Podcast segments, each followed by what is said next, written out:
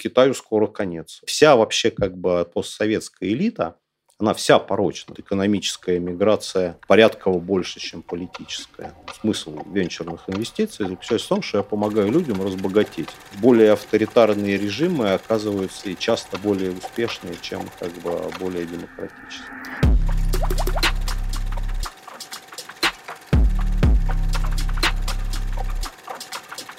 Мало есть вещей приятнее на свете, чем Э, с бокалом неплохого белого вина послушать новый подкаст «Терминальное чтиво», подкаст об инсайтах, исследованиях и трендах, который, как всегда, ведут Гриша Мастридер и я, Александр Форсайт. И приглашаем мы к себе всегда лучших отборных гостей. Сегодня не исключение. Сегодня не исключение. Мы, кстати, в Ереване, как вы можете заметить, э, по локации мы здесь записываем целый сезон, много выпусков подкастов «Терминальное чтиво». И здесь есть люди, которые переехали, эмигрировали, например, из России после войны или даже раньше. Есть, есть люди, которые э, здесь живут Здесь есть люди, которые просто сюда приехали, и так получилось, что мы с ними состыковались. Вот сегодня у нас в гостях Константин Синюшин. И, Константин, здравствуйте. Добрый день. И вот первый вопрос к вам. К какой категории людей относитесь вы? Вы здесь? Я отношусь к категории командировочных. А, я здесь э, неделю, вот с понедельника по пятницу. А это мой первый, на самом деле, а, первый приезд в Армению, в Ереван в том числе почему-то как-то так моя долгая довольно жизнь складывалась, что меня сюда никак судьба не забрасывала. А, может быть, она еще какое-то время меня бы не забросила, если бы а, не замечательная конференция, которая здесь собрала как бы практически весь иммиграционный венчур. Да. А здесь она проводилась в том числе потому, что а, здесь очень много хороших стартапов местных, армянских. Мы с очень большим удовольствием на них смотрели, и в том числе много стартапов, которые сюда переехали после войны. Угу. Ну, про стартапы, про венчур обязательно тоже поговорим, но все-таки, наверное, главная тема дня, месяцев последних и так далее – это война. А, я правильно понимаю, что вы, э, ну, на вас это, на ваше решение оставаться в России, она никак не повлияла? На мое решение оставаться в Латвии она не повлияла. Вот, я, ну, я имею в виду в российском рынке там и так Я уехал в Латвию два с половиной года назад. А, ну, в целом было примерно понятно, к чему идет дело. Было непонятно только, когда все это случится. А, мы а, инвестируем в русскоязычные стартапы, э, но которые как бы релацируются за границу, поскольку это очень актуальная проблема для всех, кто работает на мировой рынок, соответственно. Ну, если человек сидит где-нибудь там в своем родном городе и что-то делает для внутреннего рынка, уезжать для него очень сложно в любой, в любой ситуации, как бы чисто экономически. А, вот. А если человек работает на мировом рынке, человеку невозможно оставаться, потому что это создает ну, как бы колоссальные риски для э, дела всей его жизни. Вот. А поэтому вот эта вот экономическая миграция, она, ну, по нашим прогнозам, там гораздо больше, там порядково больше, чем политическая. Угу. То есть э, миграция, вызванная Э, необходимости просто вести где-то свой бизнес, да, иметь рынки. Нет, ну, есть еще раз огромное количество, если мы говорим вот конкретно там про отрасль информационных технологий, то три четверти ее так или иначе были ориентированы на мировой рынок только четверть на внутренний. И, соответственно, вот из всех, кто ориентирован на мировой рынок, значит, а, какая-то часть людей уже уехала, какая-то часть а, находится в процессе, и какая-то часть готовится к тому, чтобы уехать, потому что такой опции, что оставаться внутри России и вести международный бизнес, ее просто нет по множеству причин. По причинам как внутренней регуляции странной, так и по причине регуляции трансграничной со стороны как бы сопредельных государств. Так. Угу. Ну, вы вообще известны, а, и когда мы готовились к подкасту, спрашивали людей, первая ассоциация, которая приходит людям в голову, это что вы венчурный инвестор, который помогает э, талантливым русскоязычным ребятам уехать из России и сделать какой-то международный бизнес. Насколько вам, э, при этом мы знаем про то, что вы э, достаточно политически активный человек, болеете душой за судьбы России и так далее, вам такая роль э, вообще нравится? Вы, по сути, помогаете утечке мозгов, если вот... Э, а, утечка мозгов – это немножко другое. А, смотрите, да, этот вопрос, на самом деле, меня в тупик совершенно не поставит. У меня есть своя принципиальная позиция. Ну, я, несомненно, глубоко русский человек. Мне, наверное, ну, довольно сложно как бы за границей жить. А, но а, ну, как бы дело моей жизни таково, что я помогаю людям как бы разбогатеть. Ну, смысл венчурных инвестиций заключается в том, что я помогаю людям разбогатеть, которые на самом деле, наверное, в силу своих талантов хорошо бы, может быть, устроились куда-то на работу, вот, без меня, прекрасно совершенно, вот, но без меня, ну, в широком смысле слова, без меня, без нас, вот всех таких, как я, а по-настоящему разбогатеть им было бы, наверное, довольно тяжело. Мы помогаем людям разбогатеть. А дальше, как учит опыт множества других стран с большими э, зарубежными диаспорами, каждый богатый русский человек будет ну, в меру своих возможностей как-то помогать своей стране. Ну, в том числе и меняться как-то в лучшую сторону. Обязательно будет? Или вы какое-то собеседование проводите, чтобы понять? Это человек, статистика. Человек, он... Нет, ну слушайте, ну нет, у нас, у нас нету, нету никакого собеседования. Это просто чистая статистика. Ну, условно говоря, там большая часть людей так или иначе с этим сталкивается. Ну вот давайте посмотрим какую-то ну вот волну иммиграции там начала 90-х, все люди, которые уехали и хоть чего-то добились, они первым делом соответственно, начинали строить какой-то бизнес э, с своими бывшими соотечественниками, просто потому, что на самом деле а, довольно тяжело интегрироваться. Это вообще мифы такие, что интегрироваться легко. А, и это есть большие иллюзии. Я разговаривал просто ну, со многими своими там какими-то коллегами, которые живут, давно живут за границей, вот. Я их вот спрашивал, говорю, ну скажите, как вы считаете, что вы интегрировались вообще вот в новое общество? Они говорят, да, конечно, интегрировались. Я говорю, ну вот скажите, а сколько у вас там, предположим, среди друзей американцев? И тут, упс, выясняется, что, ну да, они могут сходить к соседям на барбекю, они могут э, мило о чем-то беседовать как бы в кафе, они могут заседать в родительском комитете, но, в общем, как бы друзей американцев практически ни у кого нет. Вот. Это, это, это, при этом это Америка, которая, в общем, страна такая, как сказать... Страна мигрантов. Страна мигрантов, да. Вот. А в Европе, ну, это прямо совсем сложно. Это совсем сложно, поэтому, ну, как бы наша позиция заключается в том, что ну, мы переехали в какую-то страну, мы должны ей, там, в том числе, она нам помогает, мы тоже должны ей как-то отдавать свой долг, мы должны ее уважать, мы должны стараться, как бы, так сказать, ее во что-то свое вовлекать. Но в целом, конечно, иллюзии, особенно там, ну, в моем зрелом возрасте, о том, что я когда-то смогу интегрироваться настолько, что смогу эту страну официально представлять, и их быть на самом деле ни у кого не должно. Вот, поэтому это нормально. Значит, все вот эти какие-то истерические крики про утечку мозгов, ну, смотрите, они происходят из-за очень простого э, э, из-за простого факта, значит, есть так, так, так называемый конкурентный бизнес, есть неконкурентный бизнес. Если бизнес не может предложить как бы мозгам значит, какой-то способ разбогатеть, соответственно, то значит он не конкурентный. Ну, и ему, наверное, не нравится, что, соответственно, многие мешают им там платить программистам тысячу долларов в месяц, как бы, о чем вполне возможно многие работодатели бы мечтали.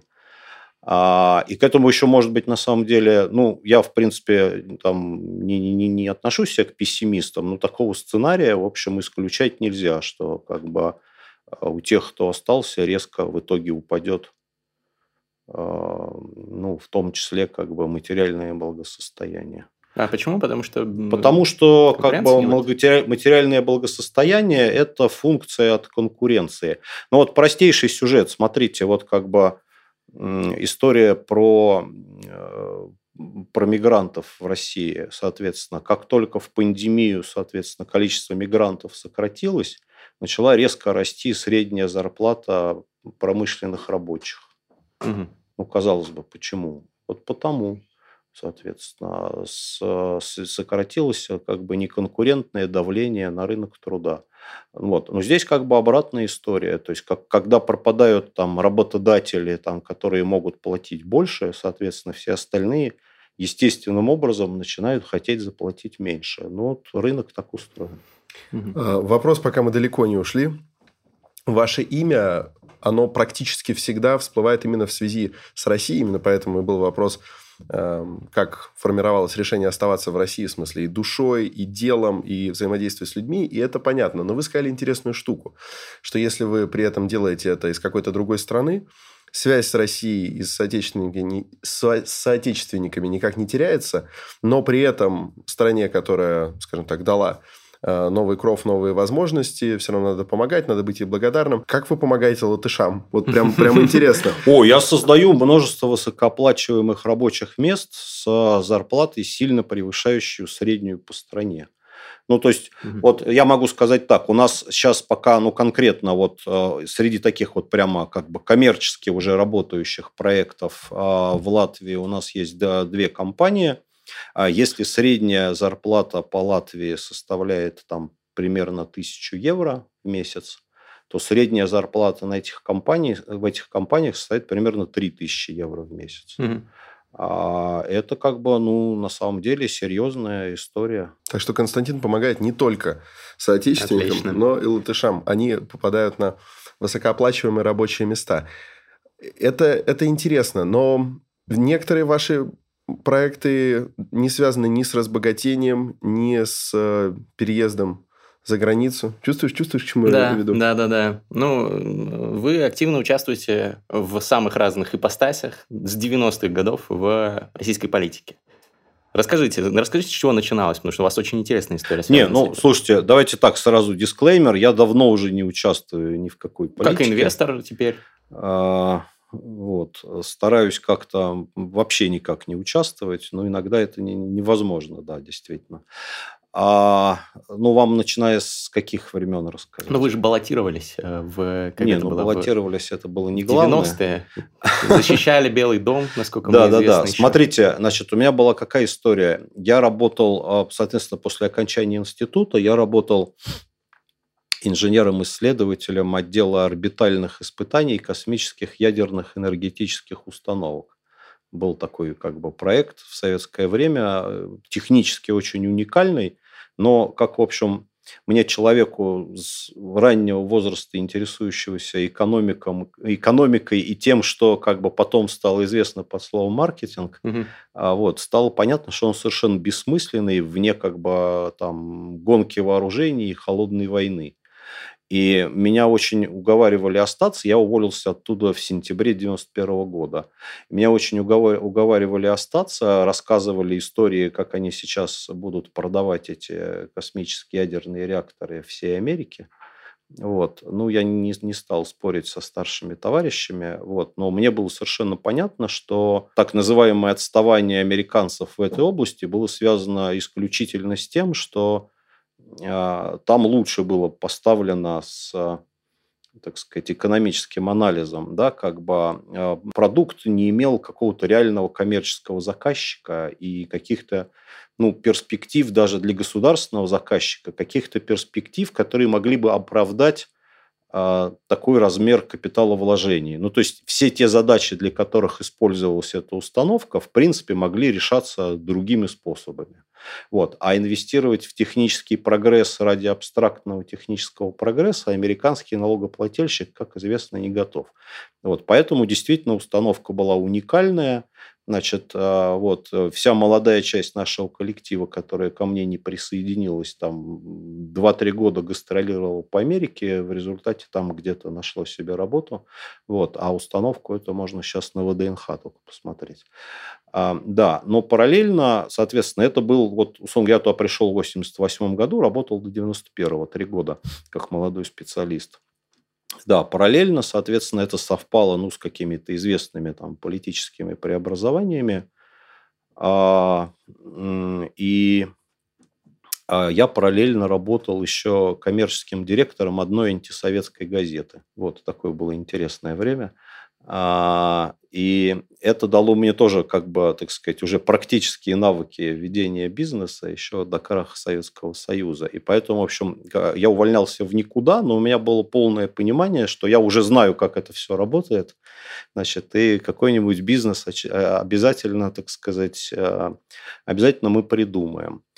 А, да, ну вот. И, соответственно, Ну да, был Белый дом. Да. Была очень интересная история. А, мне потом коллеги рассказывали, которые пришли на работу 19 августа. Значит, меня нету. Ну, все как бы сразу, сразу догадались, что как бы где я. Вот. А, ну, все немножко притихли, так это все публично не обсуждалось. Но интересно было, что 20 числа Порторг пришел на работу, открыл газету «Правда», а я там на развороте. Значит, огромная фотография, где я с трехцветным флагом как бы бросаюсь под танк. Вот. Он, значит, тут Круто. же, он тут же, тут же закрыл эту газету, побежал в отдел кадров, и у меня задним числом тихо уволили. Как это принято в России. Как это принято в России, да. Значит, соответственно, вот. И когда я, наконец, там недели через две как бы оказался на работе, меня позвали к генеральному директору, он чуть ли не заискивающе заглядывал мне в глаза и спрашивал, ну скажи честно, нас ведь не расстреляют. Вот. Да. Нет, я их успокоил, говорю, ребят, вообще никаких проблем, я сейчас напишу заявление по собственному желанию, но единственное, там не с 19 августа, а с 19 сентября. Вот. Не, не переживайте вообще никак. Да, ну вот так вот мы, в общем, расстались. Тогда, в общем, было такое время, что было все равно чем заниматься. Кто-то там пошел водкой торговать, кто-то БДСМ-атрибутикой, вот, а я как-то оказался в информационных технологиях. А, и, в общем, ну, там с 92 -го года, наверное, там на протяжении там, 25 лет э, у меня было несколько а, с разными партнерами было несколько бизнесов, так или иначе связанных с информационными технологиями там, из большей части, большую часть которых мы успешно продали стратегическому инвестору. Вот. А То есть вы запускали некий стартап, ну, и потом тогда это так не ну, называлось. Ну, да. Значит, нынешним языком, наверное, можно было меня назвать серийным стартапером, да. да. Вот. Значит, тогда это, во-первых, так не называлось, и, во-вторых, это приходилось делать исключительно на свои либо на заемные, потому что никаких инвесторов в природе, Венчура не было в России. В природе не существовало. Понимаешь, да. вот тогда еще не было, а сейчас его практически уже нет. Сейчас его уже нет. Да. Вот. А, ну и как бы с тех пор, соответственно, можно сказать, я политикой-то никакой не занимался, а, а депутатом я был, да, вот как раз, наверное, какого-то с 90 по 93 год я был депутатом Гагаринского районного совета а, и был одним из тех людей, которые снимали советский флаг с райсовета и поднимали триколор. А, да, это такое было действительно. Вот после 93 года я сказал, что больше я политикой заниматься не хочу после известных всем тоже событий. И я ей, в общем, ну, никак и не занимался. А, ну, помогал друзьям в меру своих сил. Каких-то там, может быть, кому-то советом, кому-то, может быть, иногда деньгами. Ну вот мы в первую очередь, я думаю, Александр в первую очередь намекал на э, вашу поддержку э, Романа Юнимана, который, кстати, неоднократно был в гостях э, нашего подкаста. Вы, ну, это публичная информация, поддерживали его и являетесь одним из крупнейших его доноров. Это тоже венчурная инвестиция? Ну, это не инвестиция. Или, знаете, сейчас такое есть модное слово импакт. да, это такая импакт-инвестиция. То есть, когда ты даешь деньги не чтобы получить, э, на самом деле, на них какой-то денежный возврат, а чтобы получить э, какие-то приятные, изме... приятные общественные изменения. За импакт. Да, приятные общественные изменения. Вот. А, ну, к сожалению, Конечно, может быть, э, если бы он начал этим заниматься немножко пораньше, может быть, результат бы был более впечатляющий. В общем, как бы в той, в той ситуации, в которой он начал этим заниматься. В общем, ну, я изначально был довольно скептично настроен, а, но отсутствие, на самом деле, прогнозируемого успеха, это не означает, что не нужно, так сказать, э, не нужно ничего делать. Вот. Несомненно, нужно делать. Рано или поздно вот как бы все эти лягушки взобьют это молоко в сметану. Это правило про то, что если нет прогнозируемого успеха, все равно надо делать. Это работает только в социальной и в политической только сфере. Только в социальной, конечно. Ну, Но это вот это и называется импакт-инвестиция. Да, значит, естественно, с профессиональной точки зрения это как бы, я прошу прощения, просранные деньги. Угу. Вот. Но э, смысл как бы там вот всей деятельности романа же не состоял в том, чтобы обязательно избраться. Смысл деятельности, с моей точки зрения, состоял в том, чтобы создать вокруг себя какой-то там новый центр протяжения в условиях, когда старые центры, в общем, де-факто перестали существовать. Угу. в силу самых разных причин. И, ну, я продолжаю верить, что эти усилия там даром не прошли, и в какой-то момент времени, когда-то, там, когда, может быть, там, сказать, вернутся свободные выборы, он будет одним из тех молодых лидеров, которые, ну, в принципе, так сказать, способны эти выборы выигрывать. А почему вы говорите тогда просранные деньги? Ну, вот, э... ну, потому что они не дают финансового... С точки зрения классических инвестиций, если ты куда-то вложил деньги, к тебе вернуться должны А, но с точки деньги. зрения импакта а не с точки факт, зрения импакта, это как бы как раз э, все совершенно правильно. Я считаю, что как бы ну, в определенный момент времени это сыграет свою важную роль. А вы предполагаете, что в обозримом будущем публичная политика вернется в Россию? Ну, пусть не в обозримом будущем, а что, но он молодой же. А насколько необозримым тогда? А, я не знаю. Ну, вы понимаете, как бы, так сказать, если мы смотрим на российскую историю, то она очень такая пилообразная. То есть я, я, я прошу прощения, конечно, за такое довольно, довольно странное сравнение, но, как известно, в 1916 году Владимир Ильич Ленин писал друзьям, что как бы ни он, ни они как бы при своей жизни не увидят никакой революции. Вот. А, значит, соответственно, упаси бог, конечно, так сказать, э, сравниваться с Лениным. Вот. Но, тем не менее, сама идея состоит вот именно в этом. То есть, все очень-очень-очень как бы сначала плавно-плавно-плавно растет, потом как бы плавно падает, и здесь, если удается пережить вот это падение, то потом снова начинается плавный рост. Ну, может быть, э, так сказать, это какой-то выход. А, то есть вы считаете, что Россия мирная, эволюционная смена власти, не революционная, маловероятна? А, э, ну, на самом деле, ну, она маловероятна, ну, потому что а с чего, с чего ей быть высоковероятной? Ну, такого никогда не было. Ну, просто все... Ну, сейчас э, просто я вот пытаюсь, конечно, это ужасное сравнение постоянно с Октябрьской революцией, но она, собственно, она одна такая была. А до этого как бы никаких революций не было, и после этого не было. Значит, они все были верхушечные. Ну, то есть... Типа февральские вы имеете в виду? Февральская, не знаю, реформы Александра II, убийство Павла I, как бы убийство Петра III. То есть, условно говоря, одна башня Кремля против ну, другой? Ну, как-то так. То есть, они все, ну, то есть, как Горбачев, условно говоря, Хрущев, значит, это все так или иначе как бы значит, происходило где-то, так сказать, внутри элит. Ну и внутри, mm-hmm. внутри нынешних элит определенно идут какие-то процессы, они не очевидные а, для нас, но они совершенно точно идут. А, и я, вот мой личный прогноз, соответственно, что нынешние вообще совершенно удручающего качества постсоветские элиты, просто вот удручающего качества, но они, а, вот во всем же позитив надо искать, они вот за все там 20 лет правления Путина получили очень хорошую прививку практически от всех болезней. Такая универсальная вакцина – но это в какой-то момент времени должно сыграть свою роль. Но вот смотрите, с Хрущевым как бы, я вот к Хрущеву, в принципе, там, может быть, только чуть-чуть лучше отношусь, чем к Сталину. Вот. Но, тем не менее, а, здесь вот нас интересует опять не личность, а какой-то общественно-политический процесс. Общественно-политический процесс очень простой. А, элиты, как бы, так сказать, ну, тогда еще советские элиты договорились, что они больше не будут друг друга расстреливать. То есть никуда не делась там борьба башен, угу. внутренняя конкуренция, интриги, подсиживания и так далее, и так далее, и так далее. Но они перестали друг друга расстреливать. Это был огромный общественный прогресс на самом деле. Давайте типа не как с Кировым. Давайте. Да. По-человечески. Вот, давайте как-то иначе. Вот. А, ну, примерно так. Такой же примерно консенсус был, когда менялся как бы Хрущев, Хрущев менялся на Брежнева был точно такой же консенсус, что, как, помните, такое было модное слово волюнтаризм. Угу. Волюнтаризм. У нас очень любят почему-то журналисты Путина сравнивать с Брежневым. С моей точки зрения, прям типичный Хрущев. Почему? А, Потому что недалекий? Которого...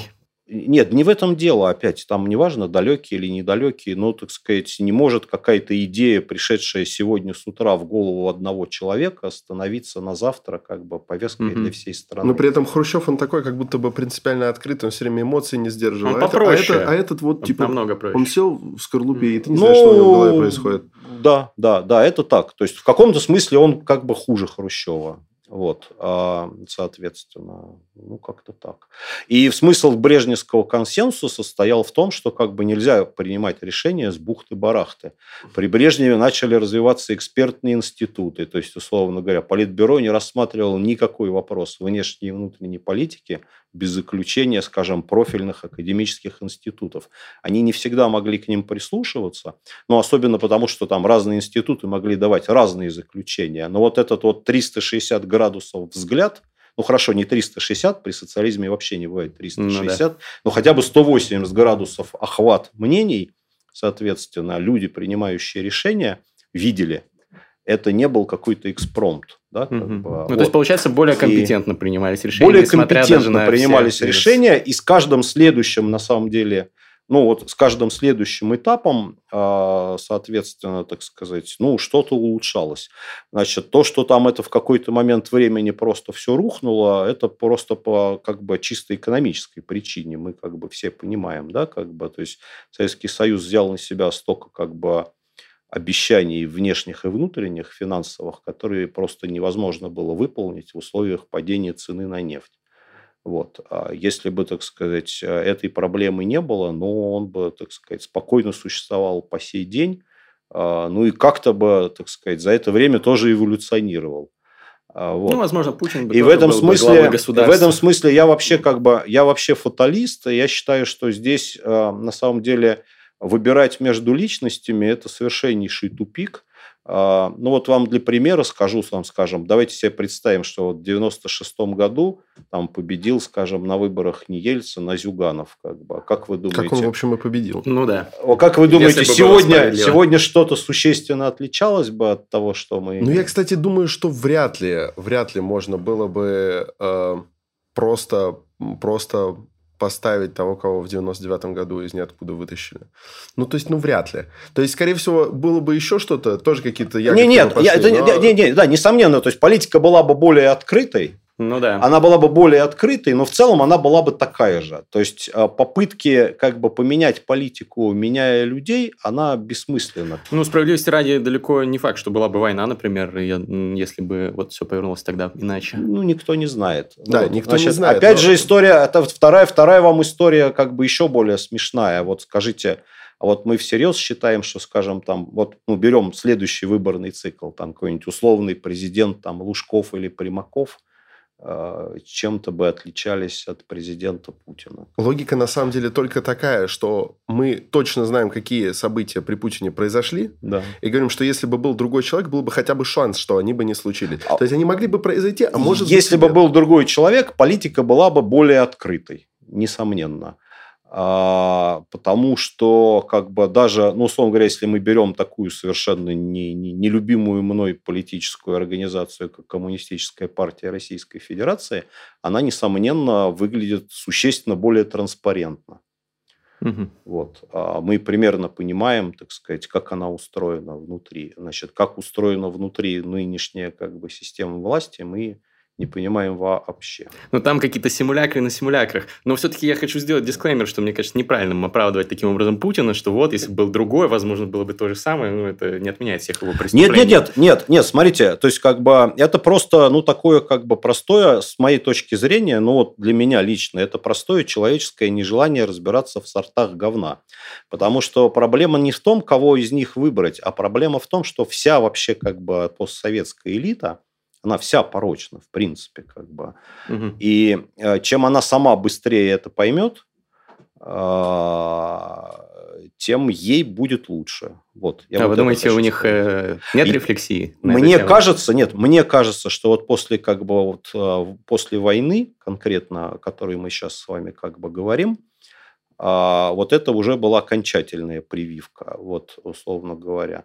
То есть, если не к открытой какой-то политике, то, по крайней мере, к возврату к системе политбюро, то есть угу. коллективному принятию решений, исходя там из реального экономического веса как бы, людей в это решение вовлеченных, значит, я думаю, что так или иначе страну должно ожидать. Вопрос. Если некто, не Константин Синюшин, и он не может осуществлять свой импакт, э, поддерживая кого-то советом или деньгами, кому он сочувствует. а, а, а человек, соответственно, может опираться в каких-то попытках изменить общество исключительно на свои действия. Имеет ли ему смысл сейчас оставаться в России, вот, э, рискуя, э, что-то пытаясь сделать, или надо уехать, или надо затихнуть? Что делать? Если человек хочет заниматься политикой в будущем, ему нужно, к сожалению, оставаться. Э, не было опять в российской истории не было ни одного примера, когда человек вдруг вернувшись из эмиграции, ну, мы опять не берем вот Ленина. Октябрьское нашествие, да. да. Значит, когда человек, вернувшись из эмиграции, имел как бы реальные шансы, так сказать, в, конку... ну, вот в честной такой как бы внутри их элитной хотя бы борьбе, да, там мы не говорим про выборы, значит, а, мог бы получить власть. Нет, надо в этом смысле, как бы, к сожалению, надо оставаться, да, как бы, ну, тут что с этим поделаешь. Ну, давайте вот для примера, для примера, как бы, возьмем послевоенную Германию, ну, мы же, мы же, так сказать, не считаем всерьез, что там, как бы, вместо Аденауэра, который, как бы, вот, э, канцлером стал. Который стал канцлером, да, как бы мог бы быть какой-нибудь там, не знаю, американский немец, которого бы они угу. там привезли в обозе, да, как бы так не бывает. То есть оставаться, рисковать. Ну, как можно сегодня вообще заниматься вот по-настоящему искренней публичной политикой в России, если ты оппозиционер? Только рискуя, наверное, своей э, личной свободой. ну, сути, в да? целом, да. Но, э, понимаете, нет, я, у меня немножко проще к этому отношение. Ну, а в России нету никакой политики. Поэтому а, заниматься надо не политикой, а какими-то, так сказать, делами, на которых, которые напрямую, в общем, к политике, может быть, никакого отношения не имеют.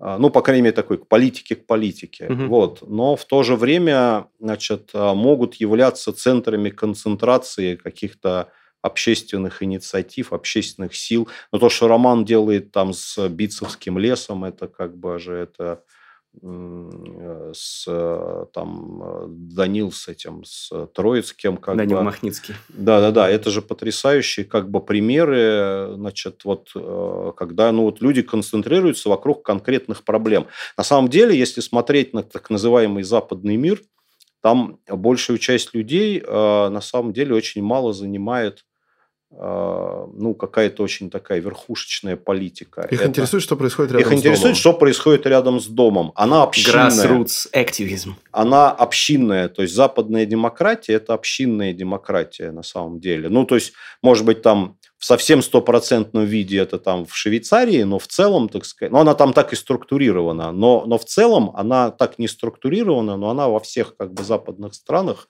она такова. А, то есть из фундаментальных вопросов людей может волновать разве что там, ну не знаю, размер подоходного налога и разрешение абортов. Вот, а, так сказать, остальные все вопросы, так сказать, для нормального такого среднего избирателя они имеют ни малейшего значения. Иногда просто его специально на что-то накручивают. А, ну, я специально не хочу каких-то современных примеров, да, ну, то есть, вот как бы есть, есть такая, на самом деле, неопровергнутая до сих пор историческая гипотеза, что Рузвельт знал, что японцы нападут на Перл-Харбор, угу. но он не, не предупредил, чтобы отвели эскадру, потому что ему нужно было продать избирателю начало войны. А, вот, значит, соответственно, иногда накручивают на что-то специально людей, но если их не накручивать, их это очень мало занимает. А для, для них очень важно понимание, так сказать, вот, чтобы там э, рынок у дома был, вот, э, чтобы там продукты были свежие, цены низкие. Ну вот, дорогие наши зрители, особенно э, которые не в России, вот вы, многие из вас, ругают остающихся в России говорят, нет, все приличные люди уехали. Нет, в России остались не только неприличные, но еще, возможно, те, кто хотят своими руками что-то менять. Вот они думают, как Константин Синюшин, и остаются там. Хотя Поэтому... это, конечно, непросто. А я вот, можно про иммиграцию еще пару слов скажу? Обязательно. На самом деле, а, вот ну, мы тоже общаемся сейчас с многими людьми, которые уехали, и а, вот нам, нам очень горько, что как бы люди, вот, э, ну, уехав с собой какой-то вывезли негатив. Вот они почему-то думают, что вот как бы там на новом месте, где они собираются обосноваться, должно быть точно так же, как там в Москве. Там не знаю, круглосуточная доставка суши как бы за 10 минут, вот, значит, возможность купить унитаз там в 3 часа ночи, а, ну и как бы прочие, на самом деле, так сказать, приятные, приятные так сказать, сервисные вещи, к которым mm-hmm. люди привыкли. Это факт. На самом деле, там а, в большей степени российские, в меньшей степени там белорусские и украинские какие-то, так сказать, жители, они по сравнению со Средней Европой, они очень сильно избалованы как бы высоким сервисом. Это действительно так. Но такого сервиса на самом деле нигде действительно нет. Вот. Но здесь история какая? Ну, это бессмысленно. Ну, раз уж вы уехали, ну, давайте как бы, так сказать, организуйтесь как-то там между собой. Ну, стройте его для себя. Ну, вот э, мы сегодня вспоминали тоже как бы с коллегами, ну, помните вот эта история, то есть если, условно говоря, мы считаем, что там русская государственность там закончилась в 2020 году, то, в принципе, русская община, она закончилась в 1945 году в Харбине. То есть Харбин до 1945 года был, так сказать, совершенно русским городом. Там работали русские школы, русские церкви, русские университеты, русские театры. А община как-то решала вот эти вопросы. Она строила свою жизнь сама. Она была, так сказать, ну никак не, не, не включена там в китайскую государственность. А в 1945 году, собственно, туда ну, пришли В 1945 году там все прекратилось. Угу. А, смотрите, вы говорите, что все равно у вас есть оптимизм э, в начале, когда вы говорили. А, оптимизм в отношении каких-то долгосрочных вещей? Долгосрочных. Нет, но в коротком, на коротком промежутке точно ничего не изменится. А что будет в коротком промежутке, по-вашему? Вот сейчас война, будет все а хуже? Будет, будет все то же самое, только еще душнее. А, например? Ну, не знаю. Ну, как, ну, это очень, очень, очень сложно объяснить. Это все-таки, ну, нужно там... А, ну, хотя, ну, вот, например, мы тут с дочерью разговаривали, она у меня в Москве осталась, а, значит, соответственно, мы с ней разговаривали по телефону, она, она позвонила в выходной и плачет. Я говорю, что случилось? Она говорит, я, говорит, сейчас э, шла мимо Киевского вокзала, и там как бы солдат, э, значит, из из грузовиков э, в вагоны как бы пересаживали. Я говорю, ну и чего? Она говорит, они были такие грустные. И рыдает буквально. Как бы. Угу.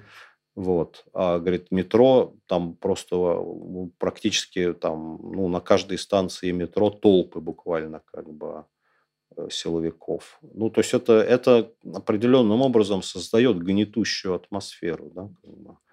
Там проблема же не только в том, что Макдональдс закрыли. Ну, понятно, далеко не в этом. Ну, я, кстати, не видал в метро толп прям силовиков. По-моему, ну, их не, не знаю, больше, чем во время протестов навальновских год назад. Ну, это просто каждый день, и никаких протестов нет. Это как бы... Ну, ну да, я имею в виду, что это не то, что какое-то да. сверхъестественное количество. Мы уже столько их там видели. Ну, да-да-да, но мы их видели по какому-то поводу, а теперь они там превентивно. Ага, ага. Никакого повода-то нет. Но все уже поняли, что на самом деле протест не имеет никакого смысла так сказать, э, кроме э, там, того, что как бы потом будешь рассказывать внукам, как за него отсидел. Э, ну, вот так. Репрессивная машина сверхъестественно отлажена сейчас. Это прям... Она работает... Причем люди ее обслуживают довольно скверно, но она сама пока свою функцию выполняет. То есть, ну, крайне мало людей сейчас готовы просто выйти будет какой-то пикет, о, о, о котором сейчас даже никто не напишет, потому что написать да. нельзя. В общем, ну, это, конечно, да. Это надо понимать. Ну, давайте, ну наверное... вот давайте еще расскажу одну байку. Угу. Соответственно, а, я не помню, я какие-то читал военные мемуары еще, ну, там, в молодые годы. А, вот. А, и там было воспоминание там какого-то, ну, там, советского офицера, там из какой-то ну, образованной семьи, который служил переводчиком, видимо, потому что там смысл воспоминаний состоял в том, значит, как он, о чем он разговаривал с американцами. На, они на Эльбе вот встретились, угу. и он как бы вот вспоминает, о чем они с ним разговаривали. А, вот, а, очень интересная история, которая просто меня поразила до глубины души, и на самом деле, с моей точки зрения, вот в понимании Запада российских процессов с тех пор ровно ничего не изменилось. Ну, то есть а, надо понимать, что, конечно, там, несмотря от эйфории победы, но это все-таки был советский офицер, и он, видимо, очень сильно был сдержанный в своих рассказах о Советском Союзе. Но, тем не менее, через некоторое время их беседы, значит, американец его спросил, а ну вот если у вас все так плохо при Сталине, почему вы его не переизберете? А, и у них до сих пор такое отношение, они до сих пор не понимают, как это устроено. Почему русские просто не проголосуют не, не Почему за Путина? Почему просто, да, нельзя проголосовать не за Путина, да, как бы. Вот. А, и И в этом смысле, конечно, ну, на Западе есть большая часть как бы вины за вот эту ситуацию, просто потому что, ну, для того, чтобы какую-то проблему решить, а в принципе, ну, я понимаю, что для них Путин это проблема, а может быть, большая, чем для нас даже, но для того, чтобы ее как-то решить, ее нужно правильно, так сказать, болезнь, чтобы лечить, ее нужно правильно диагностировать. А с диагностикой там большая проблема. Ну, то есть, условно говоря, что было, может быть, простительно американскому офицеру там где-нибудь с ранчо в Юте, вот, а в принципе, ну, сегодня это прямо, так сказать, ну, на уровне опять-таки, правящих элит подобные мысли высказываются странные. А что они могли сделать, вот американцы? Ну, то есть... Э, Американцы. Нет, а не вопрос... не очень понятно. Нет, не вопрос, что они могли сделать. почему они виноваты в этом, по-вашему, тоже? Ну, отчасти сказал. Ну, я сказал, отчасти виноваты, потому что как бы они постоянно ждут там какого-то волшебства, но никакого волшебства не будет, как бы. Ну, это бессмысленно. Вот белорусский кейс тоже очень показательный. Ты хочешь голосуй, хочешь не голосуй, соответственно. Но это так не работает. Но они ведь и не обязаны лечить все болезни в этом мире. Они как бы... Да, нет, ну то есть... Не-не-не. Ну, нет, они-то, они-то себя... Лечат нет, они как-то так. Ну, они-то себя, они-то себя продают да. как врачи, но как бы врачи какие-то, по-моему, не очень, да, как бы, вот. Я бы таким врачам не доверился. Угу. Опять же, та же вот сейчас история, на самом деле, с, а, с, с эмигрантами. Ну, Э, какое-то маниакальное нежелание как бы пустить к себе как бы наших иммигрантов. Почему, непонятно совершенно. Маниакальное нежелание? Ну, то есть, каждый, каждый разумный... У США? Ну, у них, ну, в принципе, США, с рабочими нет, визами ну, сейчас Ну, у США сейчас немножко нереально. вроде как улучшается. Угу. Ну, там до США там по другим причинам просто сложно доехать. Вот. А, соответственно, про Европу прежде всего речь. Сейчас практически невозможно легализоваться. Да. Ну, как? Ну, вот человек сбежал, условно говоря, от Путина. Но вот, условно говоря, любитель Путина не побежит от Путина к врагам Путина, как бы. Ну, вот просто одно то же, что он уже, уже условно говоря, так сказать, там перешел на сторону врага, да, как бы уже, уже одно это, как бы, так сказать, э, дает какие-то основания считать, считать его... его отчасти своим, да. Но при этом... А, вот, но можно себе представить историю там условно, то, то, такого даже не было вот там с немцами, да, как бы, может, там каждого человека, который там вырвался из там фашистской Германии там встречали как героя там где-то в свободном мире, да, как бы каждого человека там, который вырвался из Советского Союза, встречали э, так сказать, как героя. То есть там ни, ни от кого не требовало, так сказать, э, доказать там что его... Там, что он хороший немец. Да, что он хороший немец, да. И вот, э, соответственно, ну, как-то так. Ну, в общем, это, конечно, это все немножко, немножко горько. Но у нас выбора все равно никакого нет. Вот, соответственно, если мы не можем, так сказать, э, ну, у нас фактически как? Ну, это запрет на профессию, да, то есть, если ты занимаешься международным бизнесом, если ты русский и занимаешься международным бизнесом, у тебя стопроцентный запрет на профессию в России, современной путинской России, и там, ну, как минимум 50-процентный запрет как бы в Европе. Но, тем не менее, прорваться можно. Прорваться Чем можно, но просто это, это реально, это реально но очень, сложно. очень сложный да, процесс. Да. Мы надеемся, что как-то эта ситуация все-таки повернется. Вот. Э, нам будут может быть, более рады. А, но, тем не менее, так или иначе, работать нужно. Вот. Мы очень благодарны как бы, ну, не европейским таким локациям, там, той, той же Армении очень благодарны, очень благодарны Сербии, а, где очень много людей как бы сейчас тоже осело.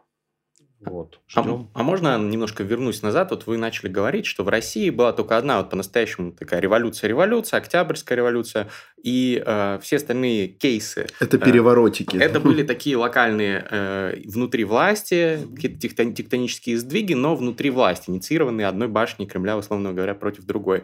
И э, вот я не очень понял вывод, э, что значит, это значит, что поскольку это такая редкая штука для России, революция, что, видимо, и в будущем тоже больше шанс, что башня Кремля как, какую-то другую сдвинет или нет? Я думаю, что да, да. Ну, просто смотрите, опять, а, Октябрьская революция, почему, в принципе, получила какой-то шанс? Во-первых, был, как бы, так сказать, пассионарный демографический взрыв в стране. Значит, чего сейчас э, близко даже не наблюдается, как бы, а во-вторых, как бы у народа массово было в руках оружие, чего тоже не наблюдается. Тут, опять-таки, тоже многие, многие аналитики спорят, там, объявит Путин мобилизацию или не объявит. Я прямо вот уверен, что не объявит. А, потому что вот этот кейс, когда случайные люди получат в руки оружие, должен его пугать очень сильно, с моей точки зрения. Угу. Ну, в этом есть свои плюсы, конечно, что не объявят.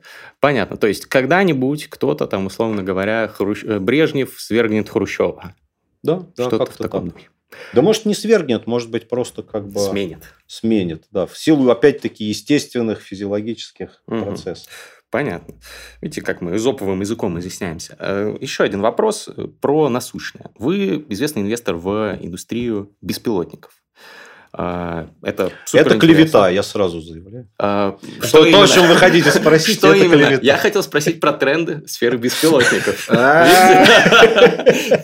Не, правда, первый вопрос был про это. Хорошо. Значит, Первый вопрос не клевета, получается. Да. Первый не клевета. А, значит, а, ну, смотрите, с беспилотниками какая история. Значит, беспилотные летательные аппараты – это товары двойного назначения всегда. Даже если это вот прямо игрушки, которые продаются в детском мире. Это просто по определению двойное назначение. А, и вот наш портфельный проект, который производит, а, производит эти аппараты в Риге и там продает по всему миру, это аппараты не военного применения. Это фиксар. Фиксар, да. Значит, а, это аппараты не военного применения, применение сугубо гражданское, но, несомненно, конечно, так сказать, несмотря на то, что там это юридически описано и там компания может контролировать, где именно он летает, вот, но в целом, э, так сказать, она может это контролировать, но не в реальном времени, да, как бы, поэтому, конечно, ну там э, исключать каких-то инцидентов там как бы с этим нельзя, ну, как и со всем любым другим беспилотником, включая продаваемые в детском мире. А тренды очень простые, э, соответственно, есть целый ряд задач, это задачи э, транспортной логистики, это задачи низковысотного мониторинга, вот, э, которые сейчас очень активно развиваются. И э, сейчас пока активнее развивается мониторинг, потому что он не требует полетов там над жилыми районами. А что такое низковысотный? Ну, низковысотный мониторинг – это там не со спутника, не с самолета. Ну, то есть, там, ну, вот аэрофотосъемка с самолета, там, это где-нибудь, там, не знаю, 5000 метров. Там, со спутника это там то есть дрона, чтобы снимать, э, что происходит да, да, Земле. Да, да. То есть это как бы в основном ну, какие-то on-demand как бы задачи. Ну, то, что сейчас в войне как раз широко применяется в том числе. Ну, я не знаю, применяется или нет. Я от войны очень далек. Вот. А, соответственно, а, ну, на самом деле будет более бурно расти, конечно, транспортная логистика, как только решится проблема регулирования. На сегодняшний момент как бы отрасль очень сильно зарегулирована. А, и, и поэтому транспортная логистика не развивается. Технологически она уже как бы совершенно готова к тому, чтобы доставлять какие-то посылки. Но где-то же работает это в Америке, да, по-моему? Работает в пилотных, ну, в пилот, так называемых пилотных регионах, да. Вот. А, в пилотных регионах работает. А там пока еще не очень хорошая. я бы даже сказал. Ну, да, да, да. Да. Э, Горослов такая. Вот. А, там, может быть, пока не очень хорошая экономика, но а, просто надо понимать, что как бы аппарат, стоимость аппарата – это функция от э, тиража. То есть, чем более массово аппараты будут производиться, тем они будут дешевле стоить. Поэтому начинаться все будет с доставки так называемых экстренных грузов, где не вопрос э, цены доставки. Ну, например, там, не знаю, там доставить какую-нибудь кровь, вакцину, mm-hmm там орган для пересадки, вот какие-то такие вещи, там, не знаю, какой-нибудь спасательный набор там сломавшему ногу альпинисту где-нибудь там, пока до него не добрались спасатели. Да. Вот, а, значит, вот это будет развиваться в первую очередь, а во вторую очередь, соответственно, будет развиваться бытовая доставка, когда как бы, ну, тираж этих аппаратов станет такой, что они там подешевеют в производстве там, раз там, в 5-10. Полиция сейчас использует в России беспилотники в нескольких регионах. Для чего? Эм, они летают над дорогой и фиксируют нарушение правил дорожного движения. Mm-hmm. Об этом даже знаки стоят, что типа здесь летает дрон, смотрит, как ты хорошо ты ведешь или нет. В Краснодарском крае точно видел это. Mm-hmm. Mm-hmm. Прикольно Блин, тоже такое применение. Нехило. Да, да, да. То есть, это как бы мирно, мирно, мирное применение, оно более, как бы сказать, обширное, чем военное. Беда состоит просто в том, что оно очень сильно сейчас зарегулировано, так сказать, юридически. В России же там какое-то жесточайшее регулирование. Нет, в России, в России вообще ничего Нельзя. никогда не будет летать, типа, да? а, потому что люди, которые пишут это в России, они обладают каким-то особенным даром, как бы творить глупости. Но смотрите, там концепция какая? Вот в двух словах буквально концепция, российская концепция регулирования беспилотника построена на калькировании регулирования, так сказать, э, самолетов. Но, Полетный план, вот это Да, все. но просто надо понимать, что как бы самолет, самолет летает там, ну, там в день, может быть, летает там, условно говоря, там э, по всей стране 500 самолетов, а как бы если мы говорим о массовом применении беспилотников, то как бы 500 беспилотников будут летать в минуту. И, значит, да. вся вот эта система, которую они пытаются сейчас, так сказать, э, на них распространить, означает, что они прямо изначально отказываются от массового применения. Ну, то есть, ну вот в их концепции там, условно говоря, вот летает 500 самолетов, ну окей, пусть еще летает 500 беспилотников. Вот, с этим они справятся. А как бы с большей, как, как, как бы, конечно, нет. Ну, то есть, э, э, для того, чтобы беспилотники летали, особенно за пределами прямого, прямой видимости, нужна совершенно другая регуляция. А, нужны стандартные маршруты, нужны четкие как бы разрешенные зоны, запрещенные зоны. Значит, нужен автоматический трекинг а, автоматический трекинг, как бы, и без всяких, конечно, предварительных уведомлений, потому что это совершенно невозможно.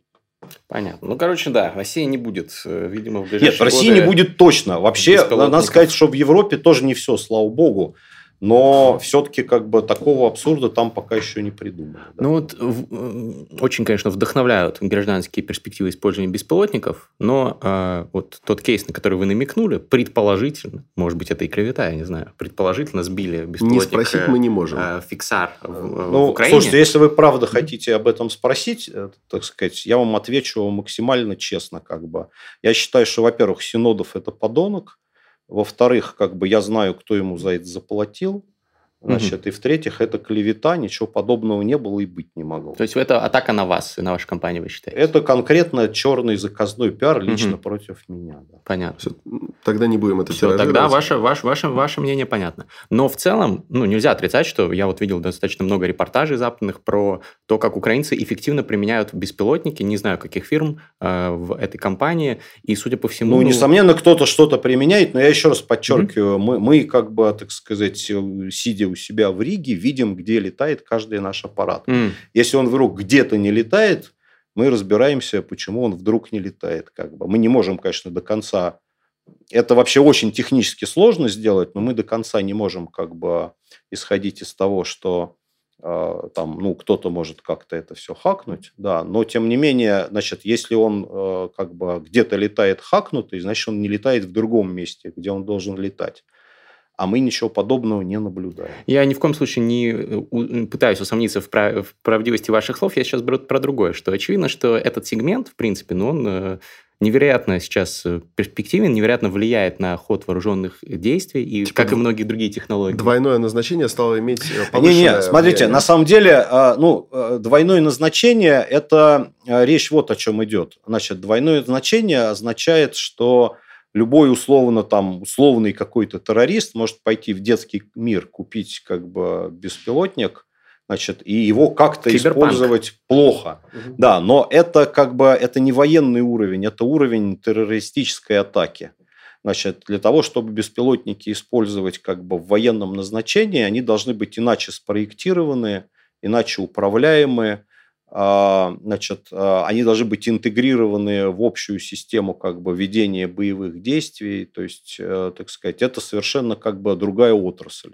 А, а разве люди не просто берут какие-то дроны с камерами и не пуляют их? Я видел, там геймеры, например, в Украине очень активно привлекаются к этим не, задачам. Не, берут, берут. Но еще раз, но это не уровень, как бы, это не уровень, э, как сказать, э, так сказать, ну, войсковой операции. Это ну, партизанское уровень. сопротивление. Партизанское сопротивление, да. давайте так это назовем. Да. да. Значит, для того, чтобы еще раз, как бы, так сказать, а, эффективно применять это на как бы, театре военных действий, это должны быть совершенно другие аппараты.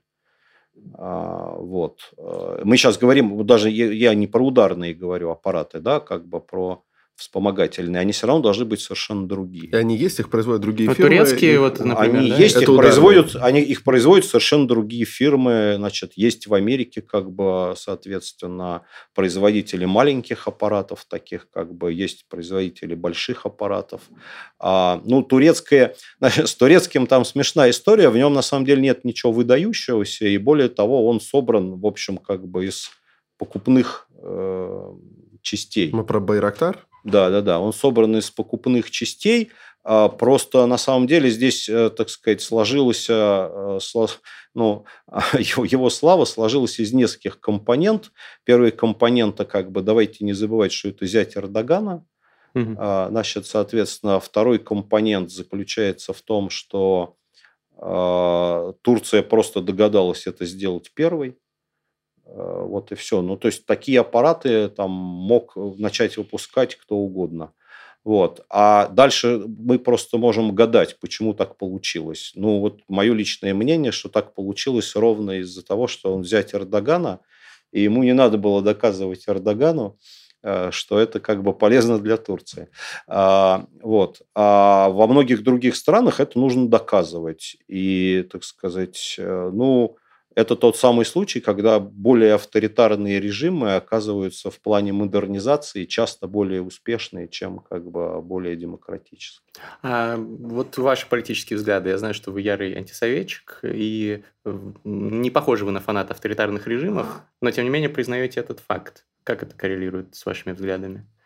Ну, я признаю этот. Смотрите, авторитарные режимы, как бы, они эффективны в условиях, как бы, ну, каких-то угроз.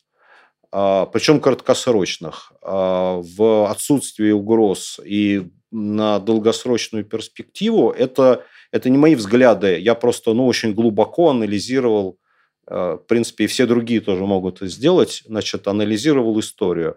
Вот вообще как бы правильное преподавание истории, оно нужно совсем не для того, чтобы человек помнил, в каком году да, случилась Куликовская битва, а для того, чтобы он понимал, э, так сказать, какие цепи событий приводят к каким результатам. Вот. А, соответственно, ну вот анализируя историю, совершенно понятно, что так сказать, на длительных, а, на длительных периодах времени авторитарные режимы, они менее эффективные. Ну, любой, давайте возьмем любой просто. Вот, ну, Китай возьмем. Неэффективен он сейчас? Китаю, Китаю скоро конец. Это мое совершеннейшее убеждение. Ого, С экономической точки зрения, ну, то есть, как бы страна достигла определенного потолка, и и дальше ей расти будет невозможно. А, а смысл китайского экономического чуда происходит из-за того, что а, его произвели американцы, как и многие другие экономические чудеса. Японское, японское экономическое чудо, корейское экономическое а чудо а китайцы почему? и китайское экономическое чудо происходили из одного очень простого принципа. Американцы открыли им свой рынок. А, ну, то есть, условно говоря, причем там, ну, а, там корейцам даже не только открыли свой, а еще помогли там во всех других странах тоже, как бы. Там вообще была такая жесткая история. Вот, значит, то есть американцы сами себе вырастили геополитического соперника, теперь будут какое-то время за это расплачиваться, вот, но там, в принципе, осознание как бы уже пришло, что необходимо его подмораживать, а проблема как бы Китая заключается в том, что он исчерпал возможности как бы экстенсивного роста. А для того, чтобы, так сказать, расти интенсивно, он должен продавать... На него на сегодняшний момент открыты как бы страны, которые не могут у него закупать высокотехнологическую продукцию. Вы про Африку, про то, что про он Африку. там заходит? Да, да, да, да. Вот, соответственно, а те страны, которые у него могут закупать высокотехнологическую продукцию, на него будут так или иначе закрываться.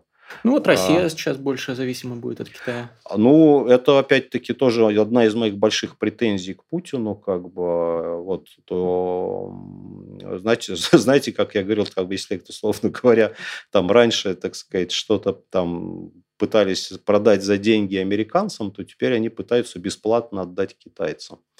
Вот. А, да, ну вот с Китаем, да, вот что Китай, значит, вот смотрите, как бы вот Александра II возьмем, как бы, ну, прекрасный был, казалось бы, правитель, угу. да, но потом на него навалились э, простые человеческие жизненные сложности, да, там он потерял наследника, у него были проблемы с женой, там, условно говоря, так сказать, он был поглощен любовницей.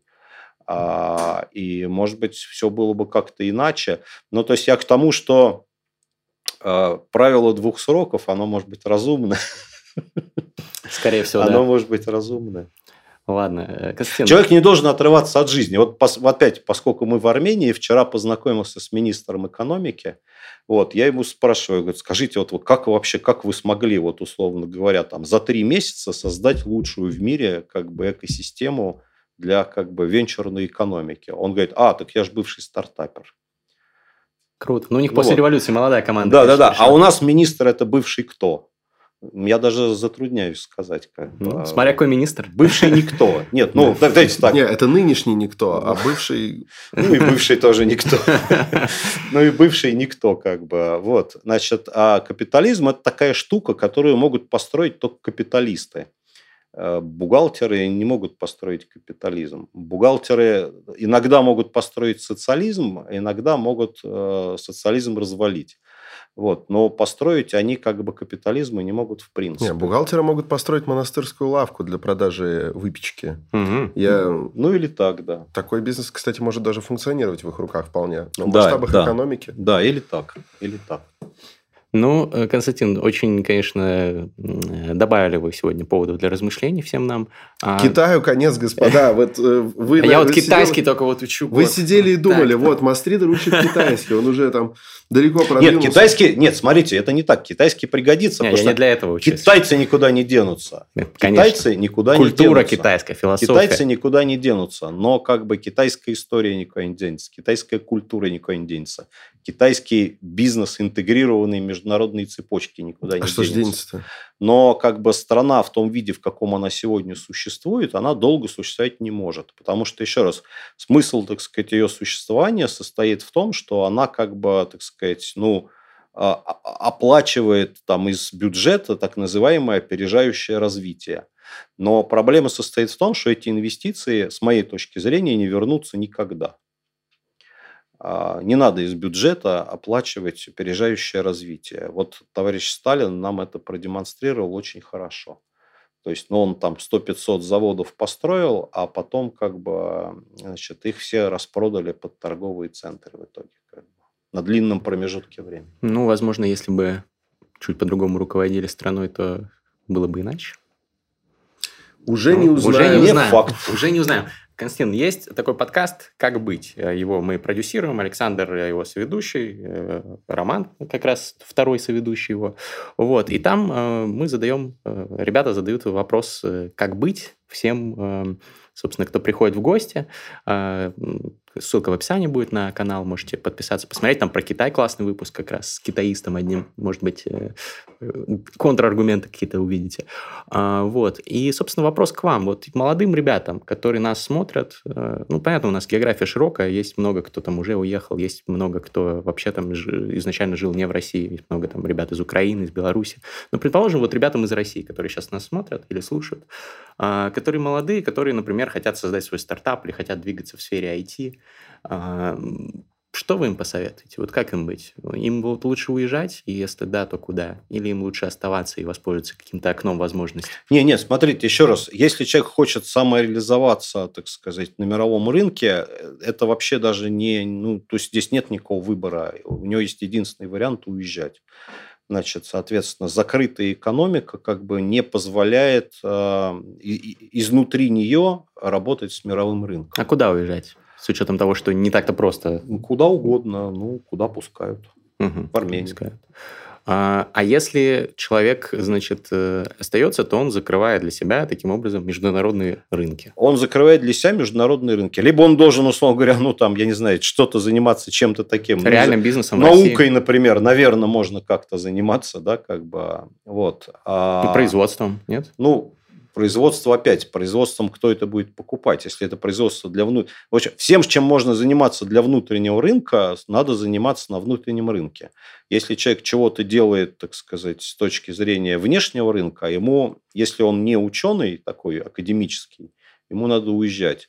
Потому что, так сказать, у прикладных ученых, например, там тоже проблема колоссальная сейчас будет с приборами, реактивами и так далее, и так далее.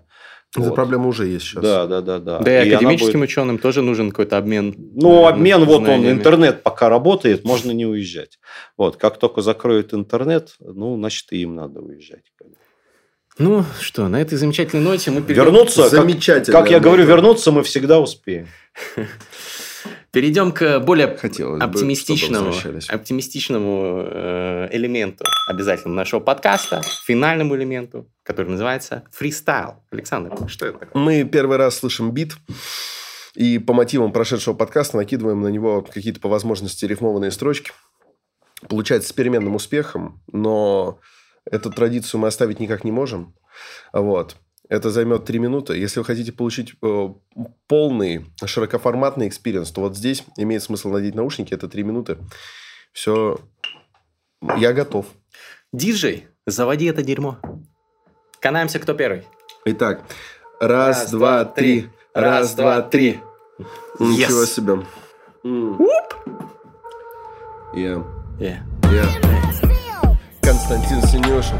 Он известный, известный, известный и лучший инвестор. Он лучше встречался с министром Спросил про экономику. Тот ему ответил, что он стартапер. Йоу, бро, как это так? Ты бросил свой стартап и пришел Стал министром, то бишь чиновником. Как так? Но это не стыдно. Армения, попробуйте, постройте Будет видно, что улучшится экономика. Берите пример с Еревана. Здесь вообще-то все развивается. Что-то не то с рифмами сегодня, братец Давай ты попытайся а. Первый раз я приехал в Ереван в мае 19-го Революция начиналась уже тогда. Экономическая в стране. Я в каком-то клубе на технотусе Познакомился с министром тоже. Возможно, этот был тот же чел Он говорит, сюда приезжают вообще сейчас Вообще армяне все со всего мира С, с России, США. Они приезжают, и они делают стартапы Они делают пиздато, поднимают экономику экономику Платят в нашу страну все новые налоги Тут строят инфраструктуру, строят экосистему И скоро беспилотники летать будут надо всеми Доставлять продукты, доставлять товары yeah. Нахуй войну, ребята, нам нужно мирное применение Двойное применение беспилотников Для кайфа и для вайба и, конечно, для фристайл. Что же нам доказывают армянские тусы? Сделайте классную атмосферу и все вернутся. Все сразу прилетят и будут инвестировать. Это вам докажет форсайтный мастридер, йоу Здесь с нами Константин Синюшин. Он расскажет вам про все Про то, как можно делать импорт, йоу, йоу Надо сделать импорт, просто вложить день. Если не этот день, тогда дай совет Посоветуй другу посоветуй друг Подними по подругу. Странная тема, она лежала где? На полу, наверное. Как наша политика в России, бедная. Бедная политика лежит в России, не шевелится. Но я надеюсь, что вопрос нескольких месяцев И что-то произойдет, что-то произойдет И мы в будущее улетим будущее улетим. На смену Андропову всегда приходит Горбачев. Всегда что-то произойдет, смена власти.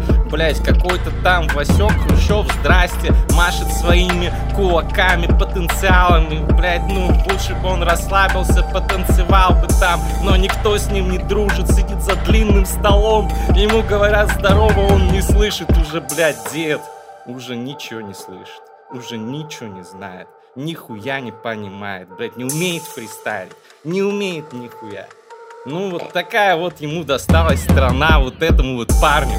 Похоже было на дис, но подожди, немножечко охолонись. Если вы нас слышите и можете послушать, слушайте нас внимательнее и получше. Прислушивайтесь к тому, что говорят наши гости.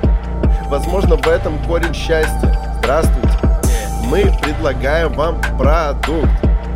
Вы, возможно, даже можете стать не как Манкурт, который там думает, mm-hmm. он, он даже вообще не думает. Ты знаешь, да, как Манкурта делали? Натягивали на бритую голову кожу, и на жаре волосы врастали обратно в голову, причиняя невыносимую боль. И Манкурт, соответственно, был абсолютный раб без мыслей. Вот, э, ни о чем думать не мог. Средняя Азия, там, таки, там безобразие полное, ужас. Ужас иногда Средняя происходит. Азия охуенно. Нет, Средняя Азия великолепно, но, но там, там бывали страшные вещи. Ну, везде бывали страшные вещи. Сейчас вот страшные вещи тоже происходят. Однако э, нам удается собираться. И сохранять оптимизм. Друзья, им всем вам этого желаем. Константин Синюшин. Э, венчурное финансирование в каждый дом. Терминальное чтиво каждый понедельник. Пока-пока. Ставьте 5 звезд. Обнялся. Счастливо!